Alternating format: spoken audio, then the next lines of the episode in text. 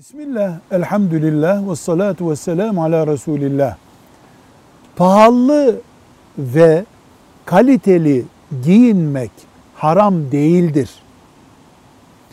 İsraf etmek haramdır. Kıyafeti kibir sebebi yapmak haramdır. İsraf nedir?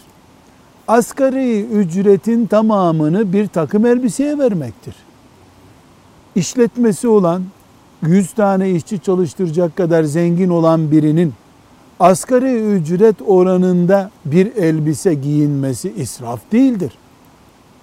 Kıyafetini güzel görünmek için giymek caizdir. Ama kıyafetle diğer insanlardan daha iyi olduğunu zannetmek, o insanları hor görmek olduğu için kibirdir.